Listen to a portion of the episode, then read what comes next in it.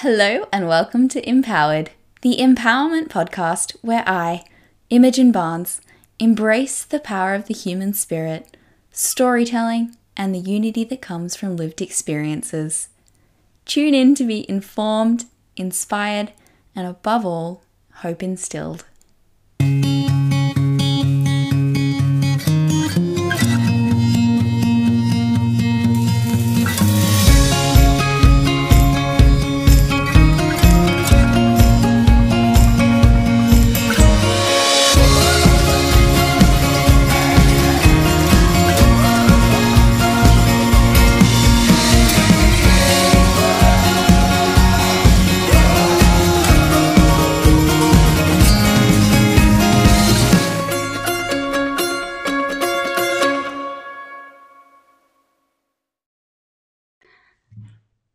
Besties, and welcome back to Empowered Humans. When I say I am over the moon to be bringing you this conversation today, I really do mean it. This week has evolved to be a really special one, as it is marked by me making the most wonderful new friend. Who is this friend, I hear you ask? Well, you're about to virtually meet her, and no doubt fall in love too. Varsha, said incredible friend, is a fierce mental health and climate justice advocate whose path I crossed online after stumbling upon one of her profound Instagram posts. This led me to her profile, and from there, her utterly remarkable podcast. After I binged all her episodes, I Google searched her to find all her passions in all their glory, and this rendered me unable to not reach out. And that's the story behind how this conversation came about today. You're about to hear Varsha's story, as told by her spectacular self, what fuels her fire, and everything, and that makes her the most spectacular human. We cross a broad range of topics from navigating an eating disorder, recovery from an eating disorder, the intersection between disordered eating and other mental health struggles, cultural complexities that complicate suffering, and so much more. Before you hear from Varsha and I, I'll provide you with the usual trigger warning. So, if topics from eating disorder recovery to other mental health struggles are something that impede your peace in any way, please do feel free to click away now and protect your serenity. I will, of course, leave links to support services that you can access in the show notes should this episode trigger anything for you. Now, without further ado, here is fabulous, fabulous Varsha. Um, so today we are met with the most incredible. I'm already like smiling ear to ear, and I've already chatted. I've chatted to you like a bestie. Um, but we're met with Varsha. Varsha, would you like to introduce yourself? Yeah, sure. Um, and thank you. Like literally first time ever chatting to you. I'm like, this is the best time ever. What have I been missing out on? oh my, my my name is Varsha. Um, what kind of intro? I don't even know. Oh, what is it? What are you doing? Where are you living? Um, I am on Darug and Guringai land in Sydney. I am a 19 year old university student and also climate justice and mental health advocate. I don't know. I talk about it, so so that's that. Um, and I'm also South Asian, so my family is from India, um, and I was born and raised in Australia. That is incredible. Yeah, I was very vague. I apologize. Just introduce yourself. No, I, I just never know what to say. I'm like, oh, is this too much or? Yeah, no, it's like that awful question when you're in high school. I'm not sure about you, but I still get anxiety thinking about it. When I'm like, in, say your name and a fun fact about you, and you're like, I. There's nothing fun about me. There's nothing. I, I have nothing to share. Okie dokie. So for season two, I have the same icebreakers for everyone. And the first is Would you like to share something that you do that makes you feel powerful? Oh, something that makes you feel powerful. I feel like a good morning routine for me, like getting up and just doing my thing and like having my tea or having my coffee and journaling and like watching something. I don't know what it is, but that just makes me feel like a whole different person. I think this is who I want to be every second of the day.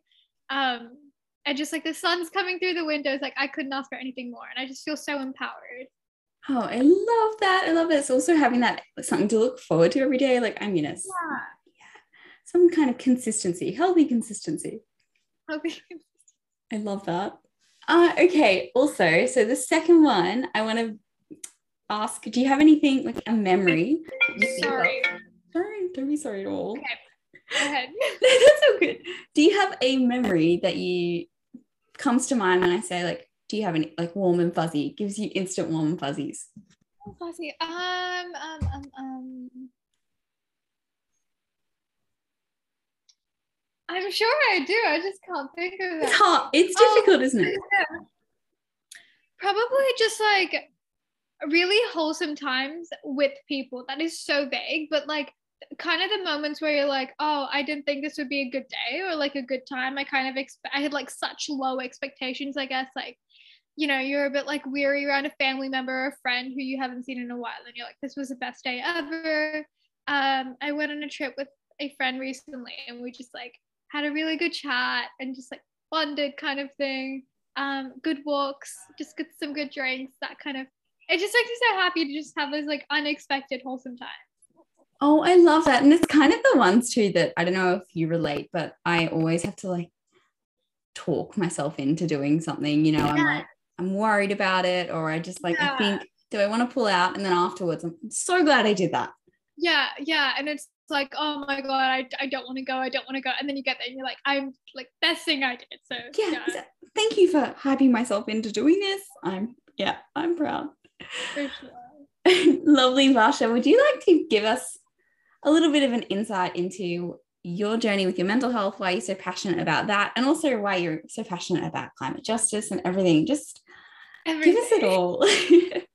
Sure. Um, so with mental health, I had struggled with an eating disorder, so anorexia for like for a while in high school, and then like even now, it's something that I guess I have to consciously work on healing from. Um, and I think like first of all, that that struggling with an eating disorder is just hard, and like anxiety. Those two things have really like been bit been been big things in my life.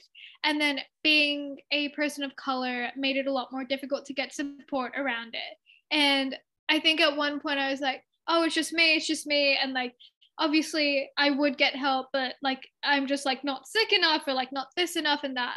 Um and then i guess talking to other people and them being like no i felt the exact same way i was like oh okay it's not just me I think just like raising awareness around that is something that's so important to me because like I know how much it sucked and like it just kind of feels like you're so isolated in that experience.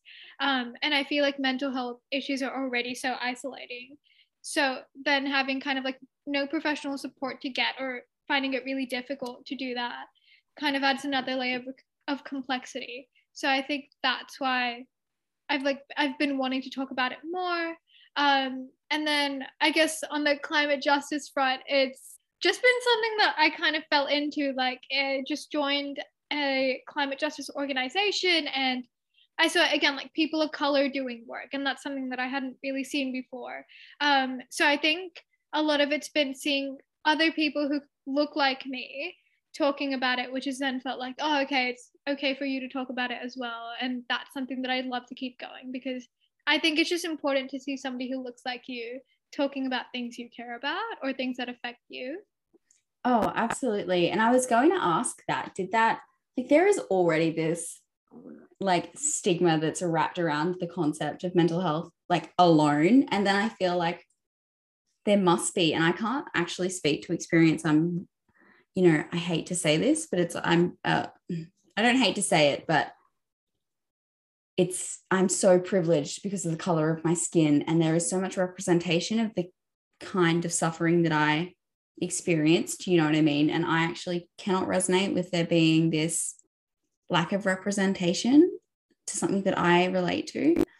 And is that something that really prohibited you, like placed a barrier in front of you seeking support and getting like validating your own struggles as well? Yeah, because in or at least in like my family and a lot of other migrant families, like my family is actually quite good at it, but even then I found it really, really difficult to bring it up. Um, and it's kind of like a lot of them are health professionals, but seeing somebody who's like brown and like wouldn't be expected to have an eating disorder or like any mental health issues was really difficult, which makes a lot of sense. Um, because it's like if you haven't grown up in an environment where you're talking about it, how can you expect to then have a child who's struggling with that? So that that was quite difficult to kind of overcome that and then kind of validate your own feelings and be like, oh, this is a real thing. It's not a phase. It's not just like I think in movies and stuff, it's very like, oh, she's just a teenager who wants to be thin. And it's like, that's it. And it's so much more than that, obviously. Um, but then also seeing professionals or like just my GP who is also a person of color, but then was kind of like, no, you're fine, you're fine, you're fine. You, nothing's wrong here. and it was just like, just worry about your grades and your studies. And I was like, no, something's wrong here. I don't feel okay. Um, and it just like, it almost seems that it needs to get to such a point for them to accept it and then be like, oh, okay. Like we've reached the point where your feelings are validated and like the things that you're going through are, I guess, like strong enough for you to get help. And it's it almost is like that that's just a bit ridiculous i guess because you spend so long invalidating yourself. And then to finally have a validator you're like oh okay well i just don't feel good at all now. And i think st- stopping and like preventing anything happening from further is so much easier than kind of doing it down the track. Yeah. Um, i feel it's really unfair isn't it? Because like with an eating disorder and a lot of mental health issues, I, I imagine are the same, but you have this existing narrative that tells you that you're not sick enough, that you're fine, that you're making it up. And then you seek support and you have people like that reinforce that that mentality and that false narrative you know what i mean and that can be so oh well it's it's obviously really harmful but it also stops you ever wanting to speak about it to reach out to to do anything again, you know, like yeah. And it's also like I would have friends who are like a similar background to me and they were thinner than me. So with the whole idea of you know, somebody who has an eating disorder being really thin, I didn't necessarily fit that narrative. I, it's not like I was the thinnest person in the room. So it was kind of like, oh, well, they're skinnier than you and they don't have one, so you can't have one. And it's just like, oh, okay, well, maybe that's true and I don't have one and I'm fine. And this is all in my head and I'll get over it in a month um, or like when I turned 15 or whatever. And it, it just didn't happen. And then I was like, okay. And like my family was the one to kind of be like, okay, something's not right here. Cause I think at one point you're like, this is normal. This is just my life. But because it's so mentally consuming, even if it's not physically. Oh my goodness. Yeah, it's a mental illness, isn't it? And it's actually really frustrating that it's the only mental illness that we use physical parameters to to measure the quote unquote apparent severity, which is yeah, yeah. And it's like I remember my doctor like filling out a form and being like, there's like three boxes of like severe, mid, or like not severe at all. And I was like, you're really gonna take a box there? Like that's a bit yeah, that, that's a bit crazy just because of my weight. Are you gonna tick a box based on that? Yeah, you just reduced all of my suffering to a little a little tick, you know? Yeah, like a number on the scale. Like, thank you. Thank you for that. I feel so heard yeah. Mm. I mean, okay, so this is something that I might be amplified for you, but I I definitely understand or in my experience there's like this generational difference between myself and my my parents in that you know we're really lucky that it's actually quite common or it's more common for people in our generation to discuss mental health and to discuss things that are usually you know apparently taboo you know that's it's very normal. We talk really openly about sexuality. We talk about everything nitty gritty. And that's actually, it's amazing. I think finally, you know, it's this needed to happen a long time ago. Yeah. My parents obviously were just of a different generation. And so they had different ideas about how I should talk about my struggles and what was going on. And, you know, you know, do we tell extended family? You know, that was it. That was it. Yeah. And like, is that something you relate to?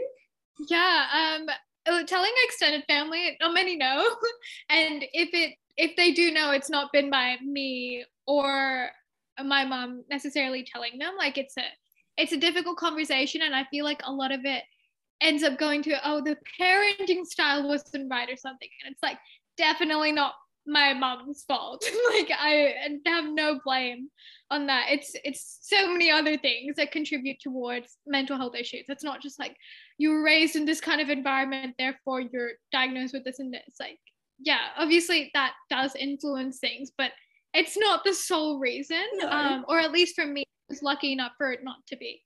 Um, and I think that makes conversations like that really tricky.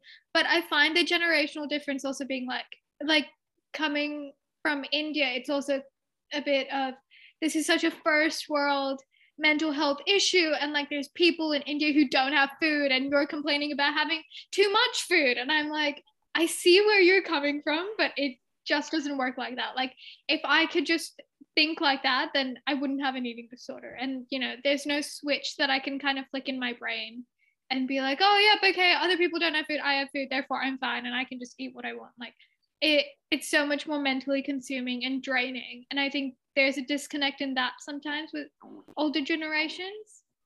Yeah, absolutely. And I just think, wow, that is something that is another just cultural barrier, isn't it? That they have that that comparison, unfortunately, that obviously plays no role in your eating disorder or anyone's eating disorder. But yeah. it's like, no, they really, yeah, bringing that up is just very invalidating yeah, it's kind of like, oh, uh, and then you feel guilty about it. And you're like, I shouldn't have this thing. And it's like, I feel enough guilt. So it's kind of hard to measure up. Um, and I also find that in older generations, there's a lot of undiagnosed eating disorders almost. It's like they kind of end up thinking this is normal because no one's talking about it in the first place.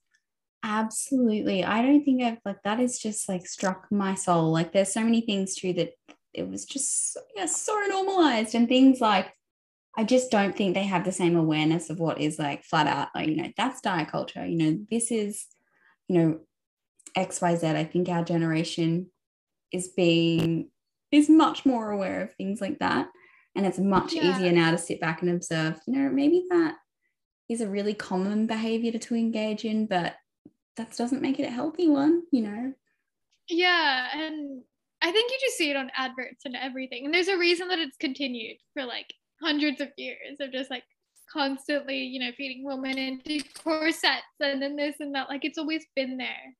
And I think we've always just changed what the method is. Yes, absolutely. And if anything, I don't know about you, but I, I don't like to gaslight our entire experiences and being like, that's such a silver lining. But I feel like there is a little bit of a silver lining in that we're able to like flat out call, I feel like, yeah, you bullshit, right? You can be like, yeah. that is not a behavior or a mentality that I can engage in healthily. And I don't want to either, you know, like, yeah, yeah, for sure. Absolutely. I feel like that's it. Yeah. Having that insight is something that I did take away from my eating disorder. And I appreciate. The one did, thing. Yeah, yeah. One of yeah, the one of the few did it did you face any other difficulties in seeking help or support um i found like i just found that for some reason every person that i ended up going to with like my initial kind of like professional help they were all people of color who were just invalidating kind of everything i was going through. Or i think being from a similar background culturally, it just made it really hard because it was a shock to them that I had an eating disorder. And it was almost kind of like, oh no, you don't have an eating disorder. You just like need to fix your eating so you're healthy. And it, it became a really like different sort of issue. It almost it wasn't an eating issue. Like I remember I went in once and they're like, oh, so are you here to like lose weight or something? And I was like, are you really asking somebody who's come to like a, a dietitian about that? Like you don't even know what's happened. Just ask me what the issue is, and then I'm happy to explain it. But it was kind of those sorts of experiences. And I think it's like, it's harder for family to take it in as well when you have professionals being like, it's nothing. Because then they're like, oh, obviously, like professionals are saying it's nothing. Um, and like, are you really going to trust a teenage daughter? Maybe not. Like, I see where that kind of comes from. Um, but that made it quite difficult. And then also, even at school and stuff, like all the school counselors, everyone who came in, like we had really great people from Headspace and like mental health organizations come in and talk to us, but it was also never around eating disorders and they were also all white. So it was like, I'm you're not gonna get it. You're just gonna like blame my parents for not having a conversation with me. and then you're to be like oh culturally this must just suck for you and blah blah blah or you're to give me really dumb advice that isn't to work for me because you haven't thought about it from my perspective um and i think that makes it difficult because it's just it's just almost like uh like food is such a different thing for every culture i think and like the way we perceive mental health is as well so when there's no cultural competence in the help that you're seeking, it's kind of like this is a waste of my time and you're not making me feel any better. You're kind of gaslighting me as well. Yeah. How did you go about advocating for yourself and getting help and validating yourself as well? Because that must have fighting external validation on top of internal va- invalidation is just like it must have been the hard, hardest thing ever. I think it was almost finding ways that uh, made that made pushing through my eating disorder and kind of starting the healing process really important. So, like in my family, are just like I think in South Asian culture, a lot of the times, like grades are a really, really big thing. Like academic success and like is kind of how your worth is almost measured. Um, and it became a thing of like if my mental health wasn't good enough, my grades wouldn't be good enough. And like I think that's how I started framing it. And like I think my grades almost my grades and weight were kind of like the two things that I had put so much of my worth into. And whenever it wasn't my grades, it was like the number on the scale is what I'm looking at. And it just, it kind of went between both of those things.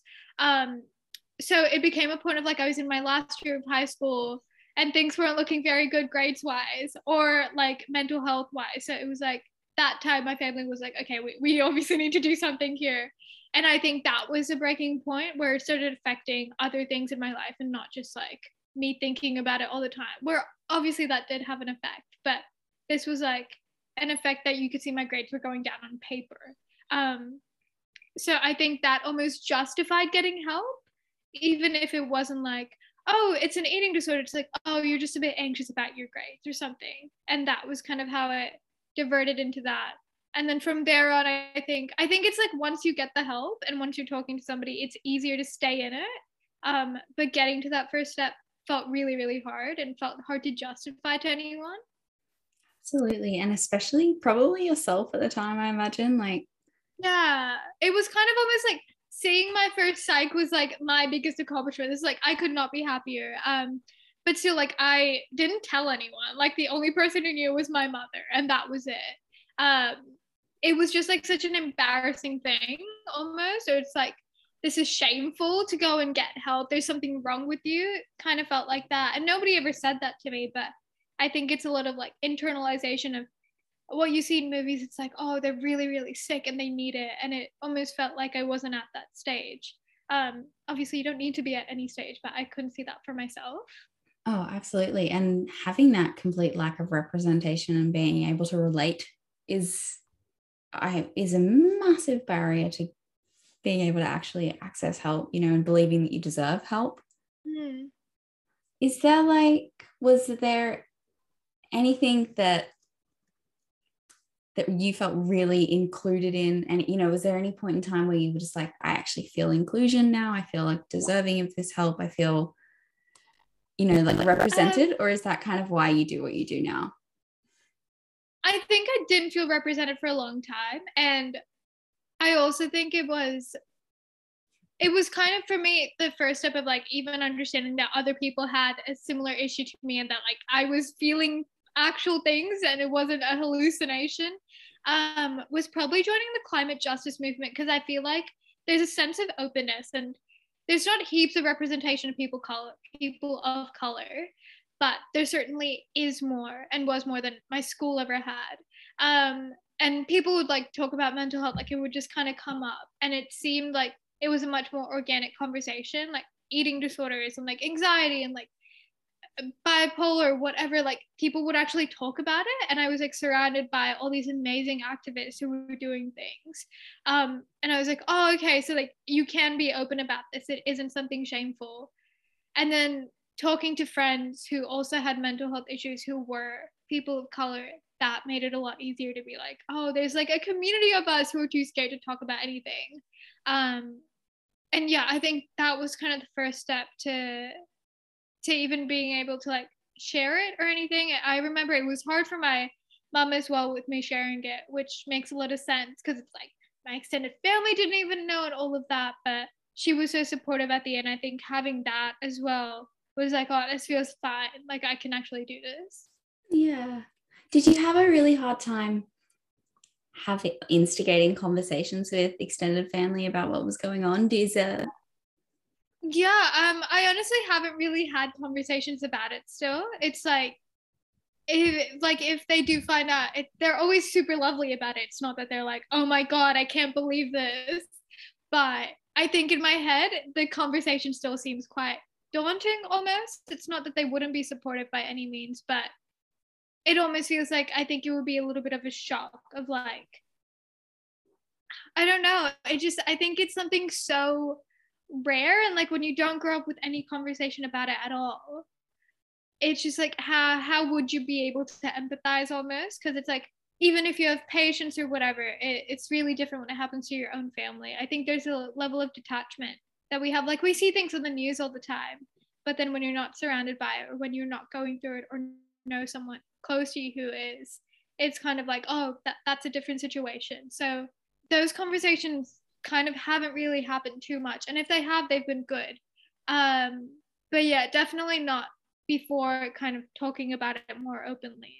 I think conversations with like my mom, for instance, those were initially difficult, but having them a lot more and also understanding like the context that each of us were coming from, that helped a lot. Like it was understanding that she's been raised in an environment where this wasn't a thing. Like you have people literally just like obviously eating disorders are more common probably now in India as well, but growing up, they're never talked about. And in any country, they probably weren't talked about like 50 years ago. So I think it's just kind of understanding that point of view, which helps me engage in a better, more constructive conversation that doesn't leave both of us just like stressed out and frustrated. Yeah, no, I totally understand that. And I can, like, I can relate in that.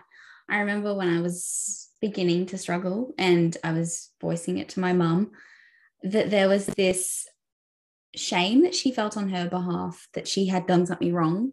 Like we said before that it was a, how she parented and you know it was it was her fault you know what i mean? And for some i feel like there was a time when she was reluctant to acknowledge my struggling because she was reluctant to admit that maybe she you know she was the reason behind it. And obviously like yeah. I've owned, you know how you try and like reassure them, like, I promise you, you did everything right. Like this wasn't you, did not yeah. cause my eating disorder. Yeah but I feel like they already carry that. And so maybe there's like that reluctance to talk about it purely because they worry about what that means if that is the reality. Yeah, no, like I remember I wrote an article about it, and that was the first time that I'd ever talked like really openly and personally about it. And my mom was a bit skeptical, and I just remember like it was going to be published, and like I gotten all that and like had sent off like a second final draft or whatever. And then I sent it to my mom before I was like, this is going to be done. And afterwards, she calls me, she's like, I'm so sorry. like, this is not your fault. Like, I'm not blaming you at all. um, but I, I just like, I probably feel the same way though. When I think about it, I'd probably be like, I just messed up and like I ruined your life or whatever. But it's not that at all. Like, yeah. Mm. Like, there's things every parent can do better. And like, if I ever had kids, they're going to be like you messed up in this way and this way but like it, it just wasn't like that yeah exactly and it, it like at first i remember resenting my family for not understanding but like but now you've and i think you've oh you've worded it so beautifully like so eloquently why they don't understand and their reluctance to acknowledge struggling and i feel like it just comes from a place of them not being exposed and not educated and it not being normal. It was something that was so taboo and something to, you know, hush, hush. And we're just of a different generation. Yeah. Yeah. But even now, it's just like so many people have them. And even in high school, we barely talked about it. Like health lesson, I remember we would be like one of our lessons was there's like three body types or whatever and we had to say which one we were and i was like you're going to get a group of like 14 year old girls and guys to do this to themselves and it's like no way my school's fault because they're probably just following the curriculum. But I'm like, surely you could have done more. Something could have changed. And like all we would learn about eating disorders is like your bone density is going to go down if you don't drink milk. And I was like, uh, that's the least thing could care about right now. Like that's not on my mind.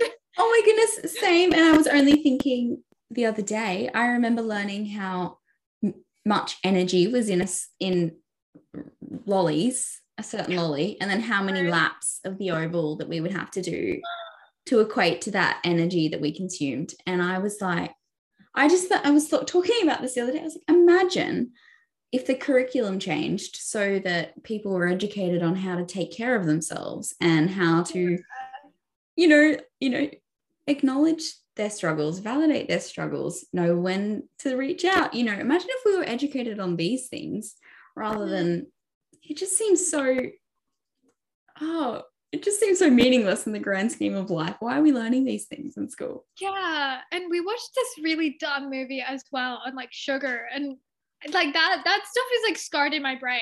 And like I know it is in my in friends of mine as well. And I'm like, we should not have ever watched that. Oh, it's ridiculous, isn't it? You're like, how does this weevil its way into our education system? I don't know. Please tell me. Please, please, someone fix this. Yeah. So, do you feel now like you you have you have have got friends now? You've opened up about your struggles, obviously. Do you feel like that's made more people open up to you and to? Yeah, yeah, it's interesting. Um, because it's like all these people that you would never expect who have struggled with eating disorders would be like, oh, I have as well, and like, thank you for like saying this or whatever, or just kind of like you know like bringing it up. Um, and I think that always feels quite good because I think it can it's just such an isolating experience even talking about it sometimes because you're like am i just speaking to the void? Are people going to be like there's something wrong with her? Um and i think there still is that stigma around mental health of like oh they're sick or something. And it's like it, it's just it's not that. And it yeah it's it's a hard kind of balance to to go about because you know that some people who follow you who find out are going to be like oh i didn't know that. Like this is weird. Um, but then other people are going to be so kind about it and some people are just not going to care. And yeah i think it's just being fine with it. Yeah. I'm interested is southeast asian culture how does it look at food? You know is it something that's is it a big part of your culture? Hmm, yeah like south asia has like food is just kind of it's there at every festival and it's like it's something i think like south asian culture or a lot of cultures are very like more collective based. It's not about the individual necessarily and i think when you're thinking about a collective of people it's very much centered around food a lot of the time and i just know that like i would struggle so much even like having those days. Even things like mother's day for instance like i just remember wanting to be so meticulous about it even if it was another person's day, I'd kind of end up controlling it and taking it over. And I think for me, I had that year finally when I wasn't doing that and I was able to like make things and do all of that. And that felt so good. And I think from that point onwards, it's just like I can't go back to the days where I was so controlled. Um, and I was controlling other people's lives as well. Yeah. Oh my goodness. I relate to that so much. You get to that point where you've got like this tight grip on everything and you're like no actually i need to oh my goodness you really like it's something that you might not even get either until like hindsight right? You don't appreciate yeah. how well you were trying to control every single little thing and how draining that is on you. It's so draining. Like i just remember being in exams and all i could think about was like numbers and like food. And i'd be like i'm in a maths exam and i'm thinking about like numbers not on this page. Like they are just numbers that are not necessary. Um, just yes. crazy. Oh my goodness. It is all consuming. What about the body? Is there like a massive emphasis on bodies?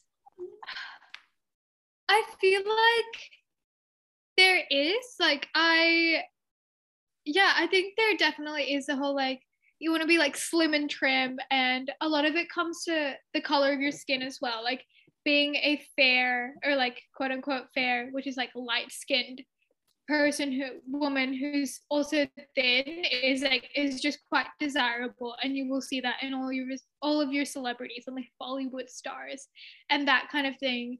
Um and especially a few years ago like going to a certain size, like being size zero and like being stick thin was the trend. It was just like you'd see these celebrities and they'd be doing that. And then, you know, a few years later, they're like, I'm never doing that again. But it's like you've impression that on so many young people out there who look up to you. Um, and I feel like fan culture is something just quite different there. It's like people will really idolize them. Um, so yeah, there there definitely is a certain desirability in being that, and I think class and stuff definitely comes into it as well, because it's like at least if you're pretty or at least if you're this, um, and I think on top of that, there's like academic competition, but it's like when you're surrounded by so many people who are so academically competitive, what makes you stand out? That can be your look. So you're like that can be one of your talents almost. It it feels like, um, yeah, and I think it's like if you don't have one thing, what can you compensate that with almost? Or at least that's what it felt like to me. Because I'm sure growing up in India would be a completely different experience. But at least like being raised here in, in a culture that I think I probably made up in my head almost or felt like a simulation at times. That's what it was. Yeah. Oh my goodness. And it's just, it's almost like you have so much influence. Do you know what I mean? You have influence coming from literally all over the world. And and you're like you're I can imagine like little Varsha is just thinking what is what's expected of me you know what i mean i have like 1100 yeah. ideals i'm supposed to aspire to you know what am i doing yeah for me it almost felt like if i couldn't compete academically then i would try and fit in at school and like fit in at school was like be a thin white girl. and I, I don't think I don't think I recognize a race dimension though until I left high school. For me, it was always like I'm never gonna fit in. I'm never gonna fit in because I like didn't look like them.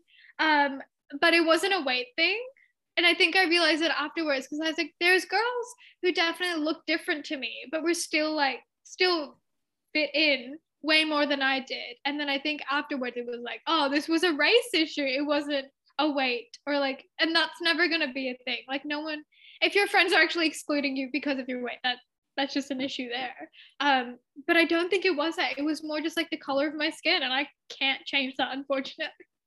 No yeah that is something that we yeah we kind of yeah. It's the luck of the draw or whatever you mean. If it's not something that we can go changing. Is that i mean did you go to what like a were you the only not the only, but a minority. And the yeah. thing is, all of the, or like 99 or like 95% of the Asian kids were in a group. So like it was just kind of us. And yeah. then it, it felt like a lot of exclusion. Um, but I think it's almost that like we obviously probably had that same experience of being excluded. So that kind of like bonded us over the years but I think at one point you're like, I, I don't want to be part of this like Asian group. I, I do want to kind of go out of that. Um, and and I guess like fit into you know the other 160 kids in my grade. Yeah. Um, and I like couldn't do that properly because probably of like racial things rather than how I looked. But I think I always put it back to that because I think like my group definitely did carry around that like academic success and like study only and doesn't do anything else and doesn't have a life, which wasn't true. Like we all had our own things. And even if there were people who just had studying as a priority, it, it's something that shouldn't characterize an entire person, but I almost did because it went to like the whole Asian stereotype, which is in like every movie out there of like being the nerd. Um, and yeah, it was just frustrating, I think. Oh, absolutely. And something that too, like, I don't feel like we're able to when we're actually in that time in our lives, especially when we're teenagers. I don't think we have the mental capacity to actually appreciate what's going on. We just feel, you know, like in hindsight, I have all this awareness of what was going on and, you know, why I felt excluded, what was, you know, why I felt this, that, and whatever.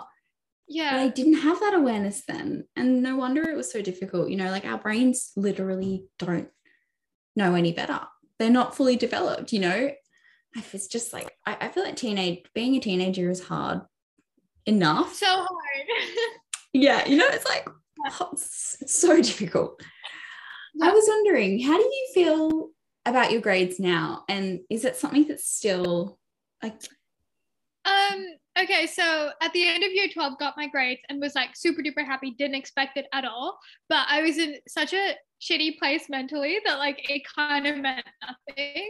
Like I was happy, obviously, um, and so grateful. But I just remember going into my first day of uni and I was just like, I just like the first couple months we were on campus and then the pandemic happened, or like the first two weeks we were on campus and then everything got shut down because of COVID. And it was just such a terrible experience. Like I don't remember ever feeling good. I didn't want to go out anywhere. I was just so drained. And I'd like gone overseas and stuff during the holidays. And we had like a massive family reunion as well. And I just like couldn't fully enjoy any of it because of my eating disorder and just like because I was so anxious all the time.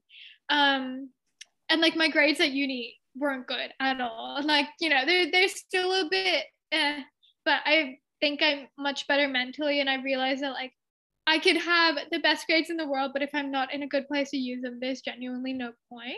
And I think once that hit, I was like, oh, okay, like your health matters and that kind of thing, because that's literally the only thing you're left with at the end of the day. Like, yeah, if I'm ever 80, I'm not going to be sitting there going, oh, I got like a distinction in this or whatever, or I like failed that subject, but um, I'm going to be like, oh, I'm alive. Absolutely. And I also kind of think like quality of life, it doesn't matter, right? Like it doesn't matter if I have straight A's and or I have the best looking body, I am like the ideal of beauty. It doesn't matter if I'm, you know, supposed like, you know, what my image is. Like, yeah. None of this matters if you have no quality of life, right? Like, what does it matter oh. if you, yeah, you, I just oh. feel like, oh, oh, like, especially my sister, she just, finished year 12. So she just got her ATAR. Oh and I hope she did well. I hope right. she's happy. Right. Well, that's it. Well, she was like, actually, she's literally my idol. Like she just went through year 12 with like the intention of being happy. And that was it. And I thought, what a legend. You know what I mean? Because she's like, at the end of the day, you only have how happy you are. You only have how healthy you are. And what is the point in sabotaging those things for something that, like you said, if we reach the age of 80, like you don't you know, your grades aren't printed on your coffin. That sounds really morbid. But like no, but I was literally told that my ATAR is going to be behind me for the rest of my life. Like that was the kind of messaging I had around me. So I was when I finally got out of that bubble and I was like, oh, this doesn't matter. Yeah, sorry to cut you off. Keep going. No, but- no, that's it. That is it. You just realize, like, wow, like I have lost so much time serving this thing that means nothing. Like, you know, it's like, I don't want to validate people that care a lot about their grades. If and that serves you, that's amazing. No, totally. But self worth should never be that. Like, no. I, I went to Germany after I finished my like uh, my HSC and everything just for a few days for this climate thing, and it was such an amazing experience, but also probably the most miserable I've ever been. Um, it was just such a bad time. And I was so insanely jet lagged, obviously, but then also just everything with food and anxiety is like, I can't live like this. This is exactly, and you're like, wow. So I got amazing grades. Um, my eating disorder has the body it desires, and I've never been less happy in my existence. Yeah, and I also didn't have the body I like, even though I like no, because you never do. Yeah. That's the point, no, isn't it? Right? It's like I could lose X amount of weight, gain whatever, and I would still hate my body. So I'm literally never winning in this, I realized. Literally, and you're like, wow. I mean, it's really lucky that we're as young as we are with this mm-hmm. this insight because I feel like a lot of people, you know, it's a lot it this insight occurs a lot later and they have a they hold a lot of regret for maybe the time that they've lost yeah um which i think i do with i do a bit i'm not going to lie i do feel like i lost a lot to what i've been through but in on the same you know token i'm i'm i'm young i'm relatively young we have the world in front of us and at least now we can be like you know serving my grades or like perfectionism in general like it's not what makes me happy in this life.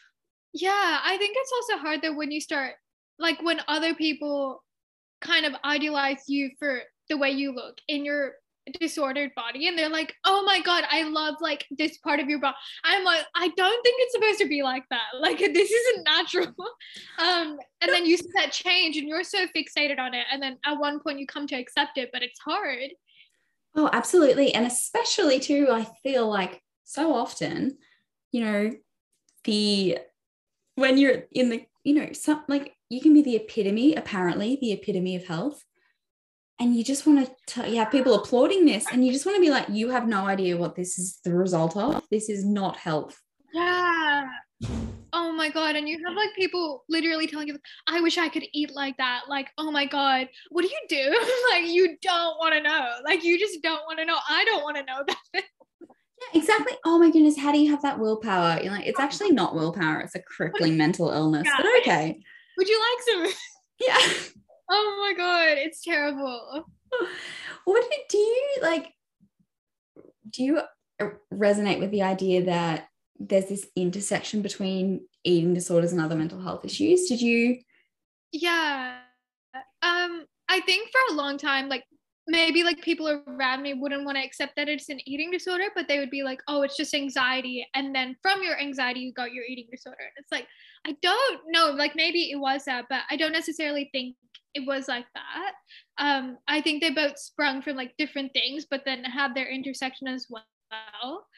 Um, but yeah, I think they almost do go hand in hand sometimes, but I don't think they're from the exact same cause. Like I think perfectionism can lead to both of those things happening, but I think they're also a bit different. I don't know. What are your kind of like insights on that? Because I'm really keen to know that kind of. Yeah, it's interesting, isn't it? I definitely had a very anxious personality growing up. You know, I was kind of highly strong. I was a perfectionist as well, and I had traits of things like anxious traits. Um, and I definitely think my eating disorder emphasized them or at least gave them another way to be, you know, to manifest. Um, and I think anxiety in general, and kind of, I definitely go through bouts of depression. I feel like they're going to be part of my journey forever. And, you know, there's sometimes where my anxiety is really is helpful um in that you know i get things done because i'm anxious about it or i you know like i, I do get that deadline you know freaking me out so i get i finish it and in that way it's really helpful um there are other times when i'm like worried about making a phone call and i'm thinking you know anxiety right now is not my best friend yeah um but in all in all like my eating sort of made it a lot worse because obviously you need nutrition, you need you need to be mentally okay to deal with day-to-day anxiety. You know, yeah. there's a different story when it's ruling your life. But all in all, I feel like definitely having my eating disorder made existing traits worse. But there's also those existing traits that I'll live with forever that I can live with that don't destroy my life. I just have to learn to healthily cope. Does that make sense? Yeah, no, I totally agree. And I think, yeah, I think looking back on your childhood and being like, oh, I was anxious all throughout that. Like it didn't just start when I hit high school. Like I've always been anxious. It's kind of been a revelation. I'm like, oh, I see. Yeah, and you're just like, oh, bless my little cotton socks. Like I was such a strung out five year old. No, I did no idea. You were very stressed for a five year old. Like maybe I like I think when you're five, though, you're like everyone else is thinking the same thing, or you're like, oh, it's fine, it's fine, and you can't really put a name to what you're feeling. No, exactly. Like, when people are like, "Oh my god, when I was younger, that was my favorite time." Like, no, I like didn't know what I was feeling, and I kind of felt crap. yes, exactly. Yeah. And do you remember? I remember I used to, we used to say butterflies in our tummy when we were nervous. Yes. Butterflies. And you think, oh, I had butterflies so often when I was little. And that's what mom would say, oh, you've got butterflies. And now I'm like, huh, that was my, that was anxiety that I didn't, yeah. I used to have that like weird, like, you know, that pit of your stomach, you have that feeling. I just remember getting that a lot. And I'm like, I'm not sure if I'm just over exaggerating it in my head now, but I just remember feeling that a little bit too much, I think. yeah exactly you're like wow i i understand now. I understand why i went through this. It's like i was very similar as a child to my adult self. We need to nurture that self right? Really? Is there anything that you would say to someone in a similar situation to you? So they have that cultural element that they're really worried about being like like there's no representation of what they're going through. You know they fit they're worried about reaching out to family and what their response is going to be is there anything that you'd say to them about, you know, validating their struggles and seeking support, you know, is yeah. I I first of all think that like if it is becoming, you know, quite draining on your health and like you know when you don't know, like right? You know when you know. You don't don't gaslight yourself, please. Like if it's there, it's there. There's not a certain threshold.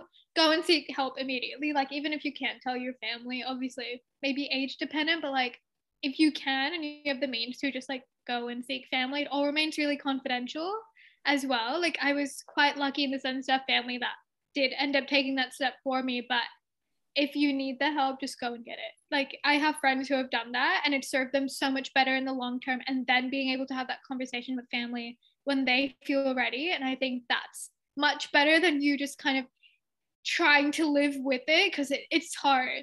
Um, and then also, I just remember looking at like a lot of YouTube recovery accounts and like a lot of social media. And I don't know if that was the best for me because there was never anyone who ever looked like me on those platforms. And sometimes the platforms that I was looking at was really, really toxic. So like have a think about what kind of media that you're engaging with. Because like obviously Imogen's amazing. So like, go with those accounts. No, but you're I don't find your account triggering by any means. And I think a lot of people will just post before and afters of like their body. And I'm like, I don't think anyone needs to see that. Um, so I've also found like heaps of accounts that do have people of color talking about eating disorders and that seems to help a lot because it's like they're talking about it that's okay their parents got over it i'm assuming um, or like they're living with that whatever it is and like i know i can too and that helps me have those conversations sometimes yeah absolutely feeling not alone is support in itself you know it's like therapy in itself just yeah. feeling understood is underrated i think Oh, that, I love that feeling understood is underrated. Oh my gosh. Yeah, we need that. We need to be like, wow, I'm actually not alone and I'm not crazy.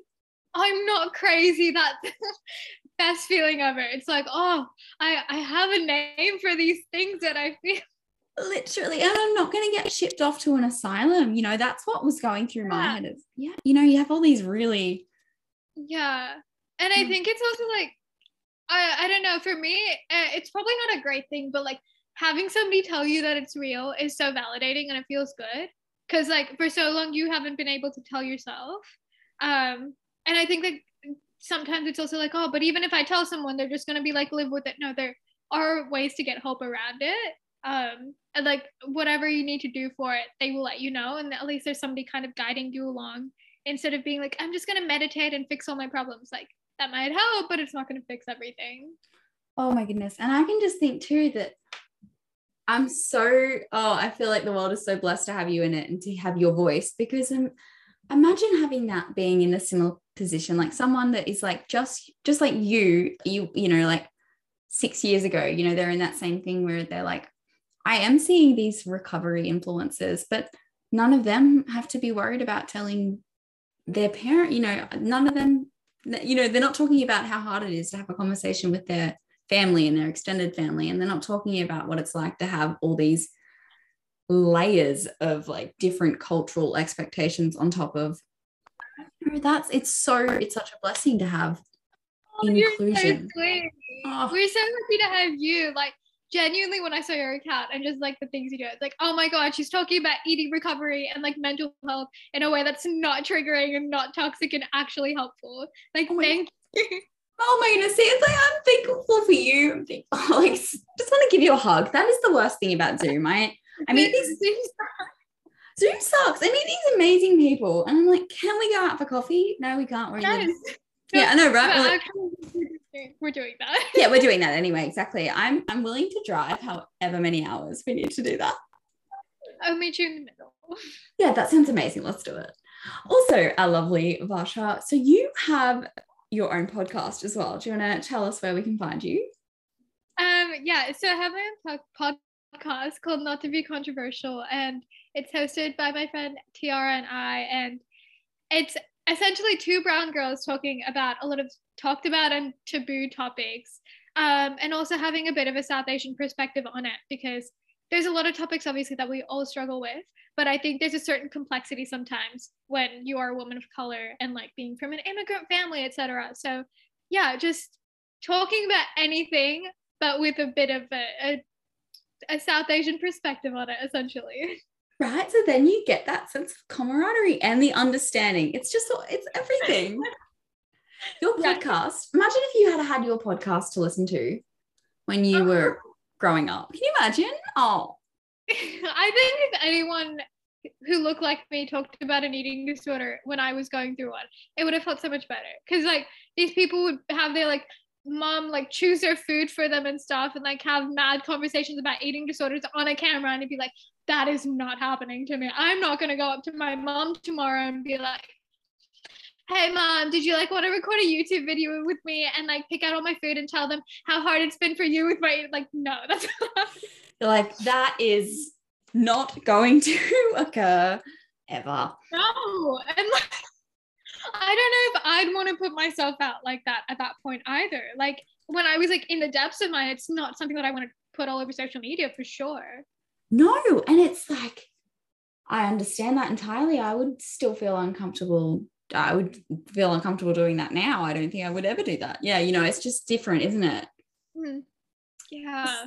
So where else can our lovely listeners reach out? um, quite quite active on my Instagram. Um, that's where I found Imogen actually. I know. Oh my goodness, look at this.